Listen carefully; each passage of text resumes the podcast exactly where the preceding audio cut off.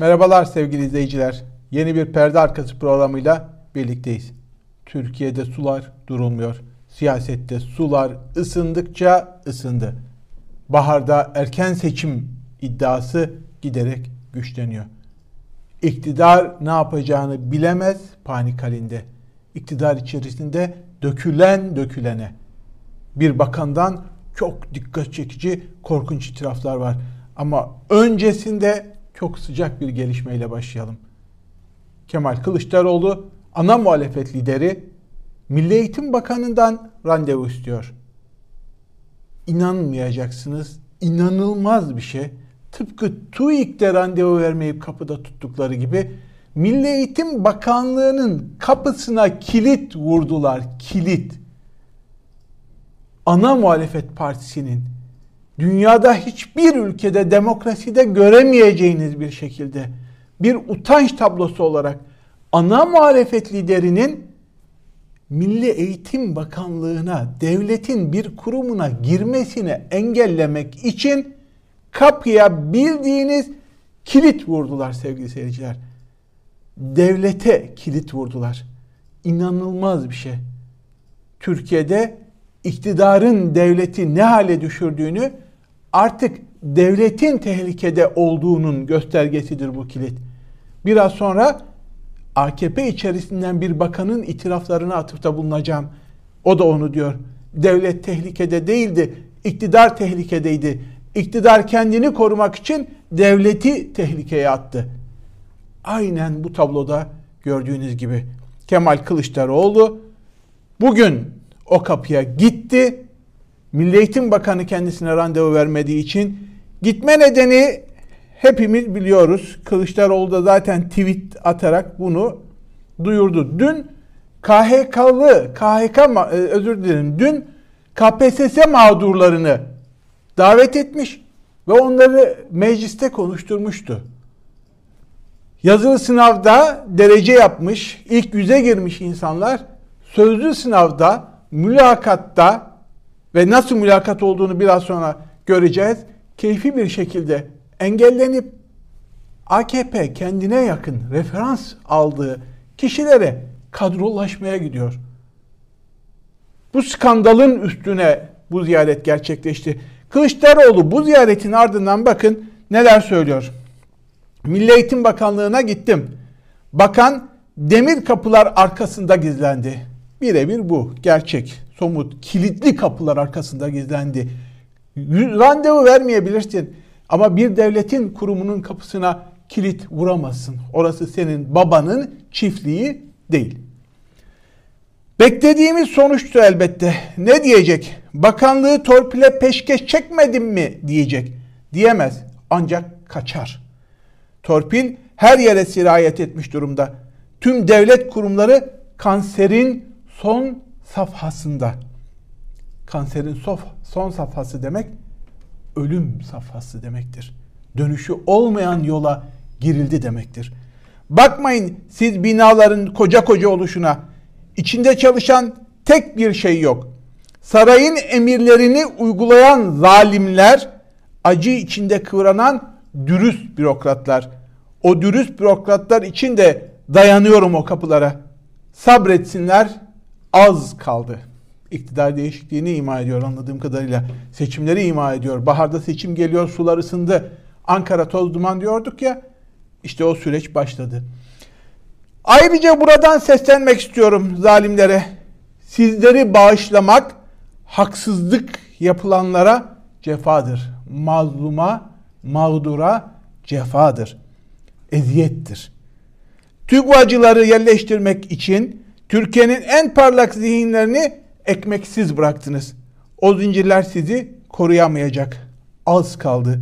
Hangi kurum çürüdüyse tanışmaya devam edeceğiz. Çıpkı TÜİK, Milli Eğitim Bakanlığı hangi bakanlığa giderse gitsin fark eden bir şey olmayacak. Kılıçdaroğlu yine diyor ki haksızlık karşısında susan dilsiz şeytandır. Bu şeytanlarla hesaplaşmak boynumun borcudur zalim dedi, şeytan dedi. Zalimleri affetmem, şeytanlarla da hesaplaşacağım. Ne olmuştu da bu aşamaya geldi? Dün mecliste konuşulurken hatırlayın. KPSS mağdurları bir tanesi mesela ben Fuat Korkmaz lise matematikte 733 kontenjan arasında 68. oldum. Yani ilk yüze girmiş. En iyi derecelerden birini yapmış. Mülakatım güzel geçti ve hocalarım beni tebrik ederek gönderdi. Üstüne üstlük mülakatta da tebrik ederek göndermişler. Yani orada da başarılı geçmiş. Şu an 55 puan aldım. Çok mağduruz. Adalet istiyoruz.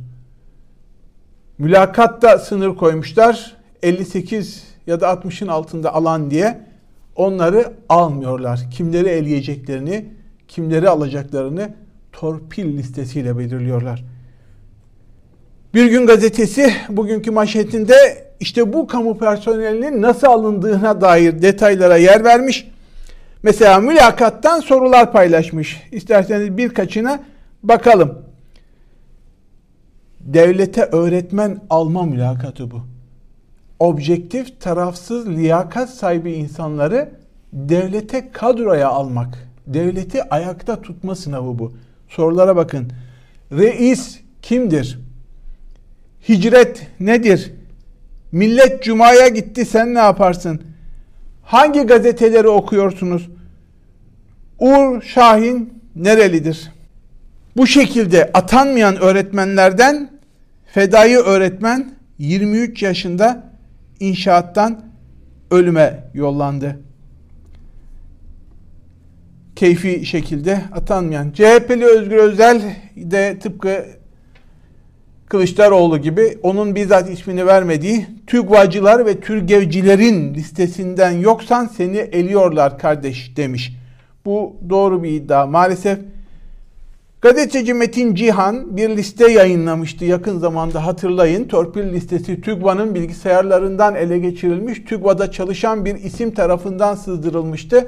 Ve o ismin sızdırdığı bilgi ve belgelerin doğru olduğunu TÜGVA yöneticileri doğrulamıştı. Evet gerçek bu nasıl sızar demişlerdi. Eğer dikkatli bakarsanız burada TÜGVA'cıların Adalet Bakanlığı'na, askeri birliklere, İçişleri Bakanlığı'na, Polis Özel Kuvvetleri'ne, Çalışma Sosyal Bakanlığı'na, diğer birimlere nasıl referansla gönderildiklerini devlette kadrolaşmak için gönderildiklerini gösteriyor bu listeler. Doğru. Ha bu insanlar girmişler mi kadroya? Metin Cihan dün iki tanesini paylaştı. Biri İl Seçim Kurulu'nda bilgi işlem sorumlusu olmuş. Seçimlere dikkat edin. İl Seçim Kurulu'nda bilgi işlem sorumlusu en üst nokta rakamlarla oynama noktasında. Bir başka örneği daha paylaşmış. TÜGVA torpiliyle makam edindiği ortaya çıkınca hesabına kilit atan bir kaymakam daha. Bunun gibi onlarcası var. Evet kadrolaşıyorlar.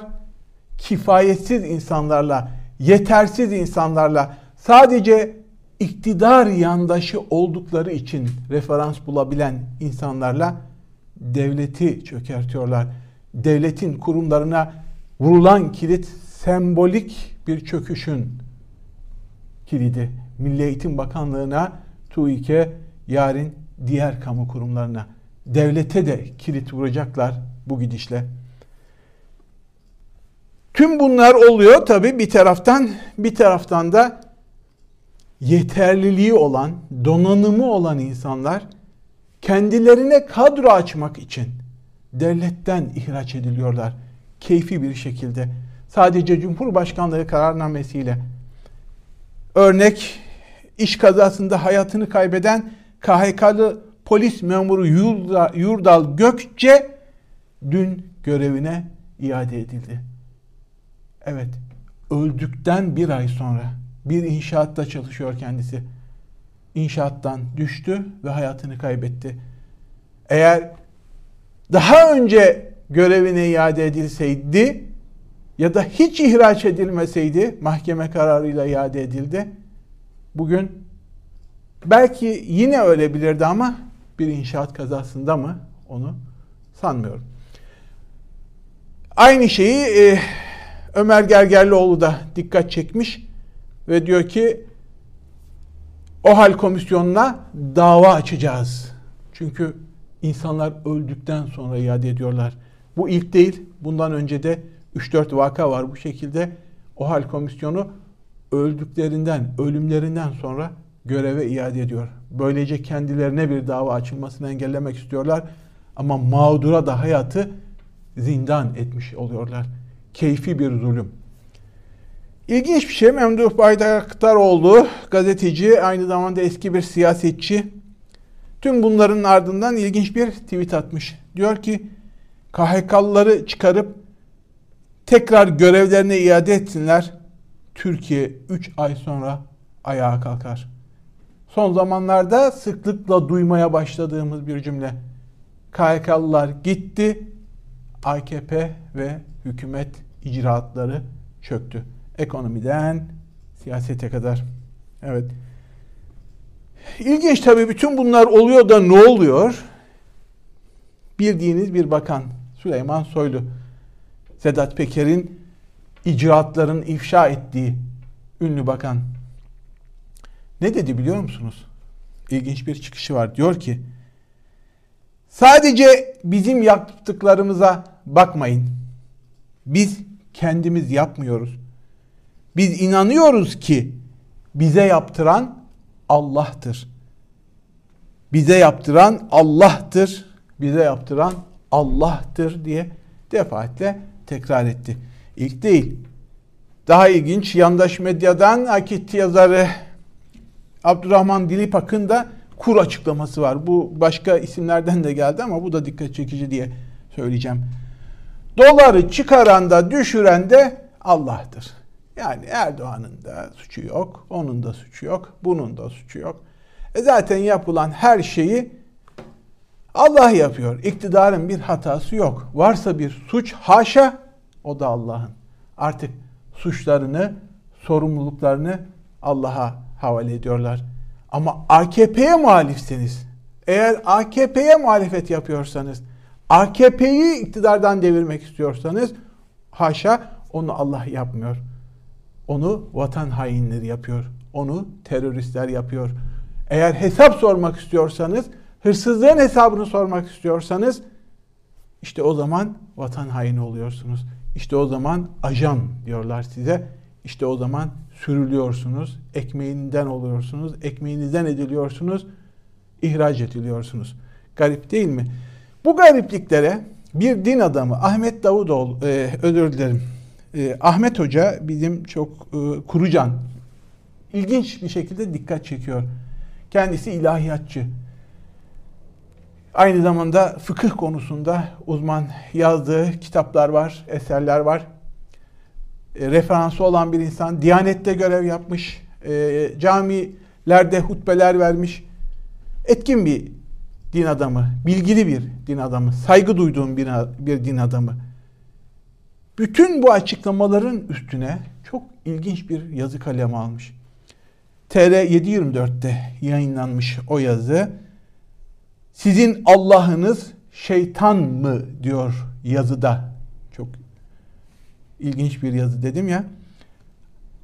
Sıralıyor, sıralıyor e, o açıklamaları, diğer açıklamaları da. Sonra diyor ki ben e, yazının tamamını okumak isteyen TR724 adresinden e, okuyabilirler. Bir din adamı olduğunu dikkate alarak, bir ilahiyatçı olduğunu dikkate alarak dinleyin bu satırları. Diyor ki, eğer dediğiniz gibi bu yaptıklarınızı size Allah yaptırıyorsa ben o Allah'a inanmıyorum. Zira ben biliyorum ki onları size Allah yaptırmıyor. Aksine nefsiniz, iradeniz, ihtiyarınız yaptırıyor. Yani siz bile isteye yapıyorsunuz. Ama illa birileri yaptırıyor diyeceksek onu size şeytan yaptırıyor ama siz ona Allah diye tapıyorsunuz. Şeytana tapıyorsunuz diyor. Yazı uzun detayları var. Siz onu e, ilgililer açar sitesinden okurlar ama bir ilahiyatçının bu şekilde res çekmesi aşamasına gelmesi, res çekme aşamasına gelmesi siz Müslümansanız ben değilim. Siz bunları size Allah yaptırıyor diyorsanız ben o Allah'a inanmıyorum. Olsa olsa şeytandır size bunları yaptıran. Zira ayette de var. İyiliği kendinden, e, iyiliği Allah'tan, kötülüğü kendinizden biliniz. Ama bunlar yaptıkları kötülükleri Allah'a isnat ediyorlar. Allah'a suç atfediyorlar. Allah'a hukuksuzluk, Allah'a zulüm yaptığı gibi haşa bir suç isnat ediyorlar. Şimdi sıcak gündem maddeleri vardı. Aslında üzerinde durmamız gereken mesela Kılıçdaroğlu bütün belediye başkanlarımız dinleniyor açıklaması yapmıştı. Bu açıklamanın üzerine işte o Süleyman Soylu her şeyi bize Allah yaptırıyor diyen Süleyman Soylu Kılıçdaroğlu hakkında suç duyurusunda bulunacaklarını açıkladı. Kılıçdaroğlu hakkında suç duyurusunun sebebi emniyeti zan altında bırakmakmış. Sen İstanbul Büyükşehir Belediyesi'nde 555 terörist var diyorsun. Sonra bunlar duyuma dayanıyor diyorsun. Sen CHP ile PKK işbirliği yapıyor diyorsun. CHP, PKK, DHKPC işbirliği içinde diyorsun. Hiçbir ispat ihtiyacı duymuyorsun. Seninki siyaset oluyor. Sana Allah söyletiyor. Ama bir lider çıkıp bütün belediye başkanlarımız dinleniyor diye dinletiliyor dendiğinde onu hemen davet ediyorsun. Çünkü sizin onurunuz, sizin dokunulmazlığınız söz konusu. Sıcak gelişmeler, gündeme damga vuran başka olaylar da var ama en çarpıcı olan şeye gelmek istiyorum. Bir bakan, AKP'li eski bir bakanın müthiş, korkunç itirafları. Henüz daha Aralık ayındayız. 17-25 Aralık'ın sıcağı, yıl dönümü sıcağı. Indira Gandhi haftasının yıl dönümü sıcağı sürüyor. İşte bu haftada AKP'de çok önemli görevler yapmış kilit bir isimden müthiş, korkunç itiraflar var. Kim? Ömer Dinçer. Ömer Dinçer, Recep Tayyip Erdoğan'ın başbakan olduğu dönemlerde başbakanlık müsteşarı olarak görev yaptı. Daha sonrasında Çalışma ve Sosyal Güvenlik Bakanı ve Milli Eğitim Bakanı olarak Erdoğan hükümetlerinde görev yaptı. Sonrasında da AKP'de yönetici olarak bulundu. Bakın ne diyor Ömer Dinçer. 17-25 Aralık'ta olup bitenler AK Parti ile yaşadığım ve ilk gün yüzüne çıkan ihtilaflardandır. Adı geçen bakanların yüce divana gitmesi. Aklanacaklarsa da orada aklanmaları gerektiğini söyledim. Sebebi şuydu. O yüce, o yüce divan nasıl olsa kurulacak. Er ya da geç bu hükümetin önüne, o bakanların önüne yüce divan gelecek diyor. Sebebi de şuydu. O yüce divan nasıl olsa kurulacak. AK Parti iktidardayken kurulmuş olsaydı en azından AK Parti kendi içinde yanlış yapanlara hesap sormuş olacaktı. Devam ediyor. Burası çok çok daha önemli. Diyor ki bakan Türkler devleti çok kutsallaştırır. Ama devletin çıkarı diye bir şey aslında yoktur. Geleneksel dönemde, geçmiş dönemde devletin çıkarından bahsediyorsanız hükümdarın çıkarını anlatmış olursunuz. Modern dönemde yani bugün devletin çıkarından bahsediyorsanız iktidarın çıkarından bahsetmiş olursunuz. Devlet dediğiniz iktidar mekanizmasıdır. FETÖ hadisesiyle karşı karşıya kalıyorsanız devlet tehlikede değildir. İktidar tehlikededir. Size devlet tehlikede diyorlarsa arkasına bir bakın kim yarar sağlıyor diye. Devlet ne zaman tehlikede olur biliyor musunuz? O dönem bizim iktidarımız Yüce Divan'da hesap verseydi daha demi, daha temiz, daha ak olacaktı. İşte en önemli şey. Bugün yaşanan pek çok sorun yaşanmayacaktı. Evet bakandan çok çarpıcı itiraflar Yüce Divan'a gitmesi gerektiğini söylemiş. Sadece ben değil Nihat Ergün de Bakanlar Kurulu'nda bu görüşünü açıktan dile getirdi. Bizim gibi düşünen başka bakanlar da vardı ama onlar konuşmadılar diyor.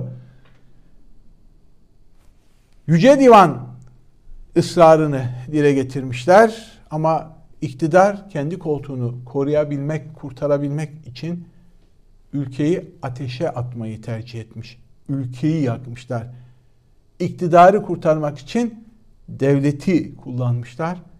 Ülkeyi yakmışlar. İşte bugün gelinen noktada da o devletin kurumlarına, en önemli kurumlarına artık kilit vuruyorlar. Adalete vurmuşlardı. Şimdi eğitime de vuruyorlar. TÜİK'e de vuruyorlar. Diğer devlet kurumlarını da, TSK'yı da teker teker çökertmeye devam ediyorlar. İlk itiraf mı? Hayır. Hatırlayın. Erdoğan Bayraktar. Bizzat o suçlamalara maruz kalan Erdoğan Bayraktar'ı hatırlayın. Bakan, eski bakan 17-25 Aralık'ta operasyona maruz kalan dört bakandan biriydi. Erdoğan'a küskün ve kırgın olduğunu söylüyordu. Nedenini de şöyle açıklıyordu. Reis, Sayın Cumhurbaşkanım beni hırsız çuvalının içine koydu ve attı. Hırsız çuvalı. Bundan daha çarpıcı bir şey olmaz. Kim var o hırsız çuvalında? Üç diğer bakan var. AKP'li üç bakan. Zaten topu topu dört bakan ve bürokratlar birkaç iş adamı vardı. O iş adamları şu an yandaş. Beşli çetede yer alıyor bir kısmı. Şimdi ne diyordu Erdoğan Bayraktar? Beni de aynı çuvala koyunca liderim dört tane bakan ile beni de hırsız diye tasvir ediyorsun. Yüzde altmış, yüzde kırk ya da elli öyle tasvir ediyor. Halbuki yakından tanıyanlar beni ayırabiliyor. Yani ben hırsız değilim. Ben kendimi ayırmak istedim orada ama gücüm yetmedi. Döverler, beni öldürürler. Beni bilmem ne yaparlar. O kadar gücüm yok benim, yoktu benim. Ne diyor bakan? Bayraktar orada. Zarrabı tanımam, etmem. Bende bir para yakalanmadı. Öyle bir şey yok. Benim dosyamda ne varsa 17-25 Aralık dosyasından bahsediyoruz. Kumpas dedikleri, bugün polisleri içeri attıkları, hakim, savcıları içeri attıkları, sonrasında yüz binlerce insanı mağdur edip bir buçuk milyon insan hakkında terör soruşturması açtıkları dosyayla ilgili konuşuyor. Bakın ne diyor. Benim dosyamda ne varsa hepsi doğrudur. Hem tapeler doğrudur, hem teknik takip doğrudur, hem de benim telefon konuşmalarım A'dan Z'ye kadar doğrudur. Evet, beni diyor Yüce Divan'a gönderin. Yargılanayım. Ya aklanacaksam oradan aklanayım. Ya da diyor cezamı çekeceksem suçlu olanın cezasını çekmesi lazım. Ama şu anda geldiğimiz noktada Allah beni kayırdı ve kurtardı. Suçluyum, cezamı çekmeliyim. Beni ücret divana gönderin, yargılanayım diyor. Dosyasını kapattılar. Bu ikinci bir bakan iktidar içerisinde. Davutoğlu da Yüce Divan konusunda açıklamalar yapmıştı ama bu kadar net bilgiler ihtiva etmiyordu. Kaldı ki Zarrab bizzat o dosyaların bir nolu kahramanı Zarrab bugün Amerika'da Halkbank davasında itirafçı ve oradaki iddiaların Halkbank üzerinden para aklandığını, milyar dolarları İran'a aklayıp gönderdiklerini ve bununla ilgili yukarıya komisyon verdiğini ABD'de, Amerika'da mahkemede dile getirdi.